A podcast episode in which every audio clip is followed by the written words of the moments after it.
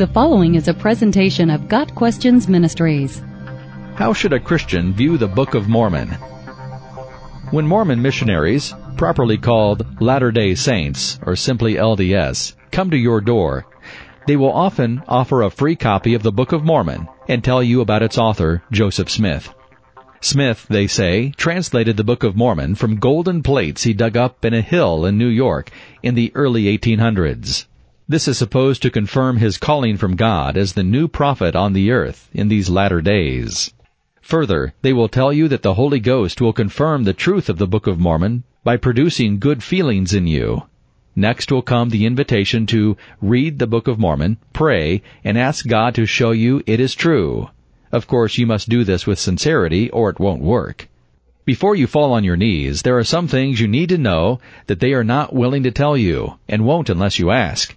The first concerns many LDS beliefs that separate them from historical Orthodox Christianity. These are not found in the Book of Mormon. In fact, there is really very little in that book that is doctrinally disagreeable to Orthodox Christians. The real meat of Mormonism is found in their other scriptures, the Doctrine and Covenants, and the Pearl of Great Price. These books, however, Mormons do not hand out at the door, and for good reason. If people knew up front what they were really going to be asked to believe, things such as God once being a man, denial of the Trinity, Satan being Jesus' brother, pre-existence of souls, etc., they may not be quite so willing to put aside their skepticism. The second thing is to realize that to accept the Book of Mormon, one is, in fact, accepting Joseph Smith as a prophet. So what about this test of a prophet? Isn't it legitimate to give this question up to God? No, it isn't. This is because God has already revealed his test for would-be prophets. And it has nothing to do with prayer or feelings, and God has no obligation to answer prayers that he has already answered. You do not have to ask God whether or not you should rob a bank or murder someone. Rather, James 1 verse 5 says, "If any of you lacks wisdom, let him ask of God, and it will be given to him." Wisdom is applied knowledge, not lack of it. God never tells us to pray about what is true. When we want to know how tall a wall is, we don't pray about it. We get something that we know is true, a ruler, and compare it to the wall. The Bible, God's Word, is true. That is our measuring stick for truth. See Acts 17 verse 11, for example, which describes a group of people who were considered noble because when Paul came to them with the Christian message, they received the Word with great eagerness, examining the Scriptures daily to see whether these things were so. Feelings are unreliable because they are subjective, easy to produce, and are not meant to discover facts, but to tell us how we feel about facts. Psychological persuasion techniques, intensity, eye contact, or mere desire can produce feelings that feel real because they are real. But real feelings are still just letting us know how we are reacting to something, not the truthfulness of that thing. The Mormon Missionary Handbook specifically details these techniques, and missionaries go through training on how to persuade people before they ever leave the house. What are the biblical tests for a prophet? They are in God's Word.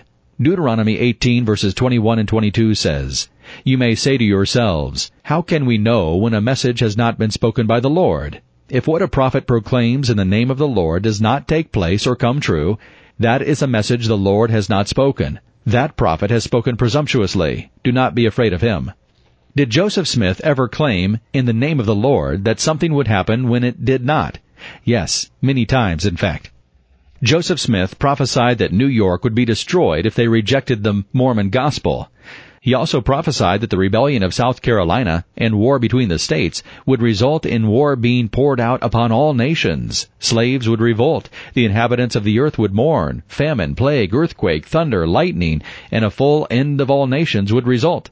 Oddly, this prophecy is one of the most often cited by Mormons to prove Joseph Smith's prophetic power. Further, Deuteronomy 13 verses 1 through 3 says that if a prophet or one who foretells by dreams appears among you and announces to you a miraculous sign or wonder, and if the sign or wonder of which he has spoken takes place, and he says, "Let us follow other gods, gods you have not known, and let us worship them," you must not listen to the words of that prophet or dreamer. The Lord your God is testing you to find out whether you love him with all your heart and with all your soul. Did Joseph Smith lead his followers to other gods? Yes. Joseph Smith was a polytheist. Smith stated, "I wish to declare I have always, and in all congregations when I have preached on the subject of the deity, It has been the plurality of gods. Joseph Smith declared that God himself was once as we are now, and is an exalted man, and sits enthroned in yonder heavens. This is clearly not the biblical God. Galatians 1 verses 6 and 7 says that people may be turning to another gospel, which is really no gospel at all, trying to pervert the gospel of Christ. And Paul pronounced a curse upon them for doing so. In Romans 1 verse 16, Paul tells us that the gospel is the power of God unto salvation. That's pretty important. Did Joseph Smith teach a different gospel? Yes. Mormons believe that the Book of Mormon contains the fullness of the gospel. The Book of Mormon says so itself in its introduction. So what is the gospel according to Mormonism? It's a tough question for many LDS to answer. According to Mormon apostle Bruce McConkie, author of the book Mormon Doctrine, the gospel is, quote, the plan of salvation that embraces all of the laws, principles, doctrines, rites, ordinances, acts, powers, authorities, and keys necessary to save and exalt men, end of quote. In other words, the whole of Mormon theology. In the Mormon gospel, we see belief plus repentance plus baptism plus laying on of hands plus temple work plus mission work plus church ministry plus tithing plus ceasing from sin plus abstaining from the use of intoxicants and strong drinks and tobacco and caffeine plus confessing Joseph Smith as a prophet plus temple marriage plus baptism for the dead plus genealogy research. The list could go on and on and on. Only upon completion of all these things may Mormons attain to the third and highest level of heaven, thus achieving the ultimate goal of the Mormon gospel, Godhood. In essence, Christ's death means nothing more to a Mormon than the gaining of the ability to be resurrected so that their works may be judged. While we cannot judge another person's motives, we can and must judge what a person does or says. Joseph Smith, and hence the Book of Mormon, fails the twin tests of Deuteronomy 13 and 18. God takes false prophets very seriously. Deuteronomy 13 verses 1 through 3 says, that prophet or dreamer must be put to death, because he preached rebellion against the Lord your God. He has tried to turn you from the way the Lord your God commanded you to follow. You must purge the evil from among you. Deuteronomy 18 verses 19 through 21 says, if anyone does not listen to my words, that the prophet speaks in my name, I myself will call him to account. But if a prophet who presumes to speak in my name, anything I have not commanded him to say, or a prophet who speaks in the name of other gods must be put to death.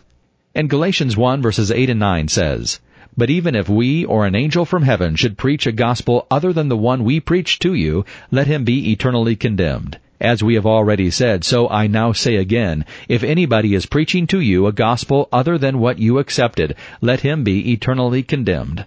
The gospel is God's power to bring us to him. He will not stand for those who pervert it.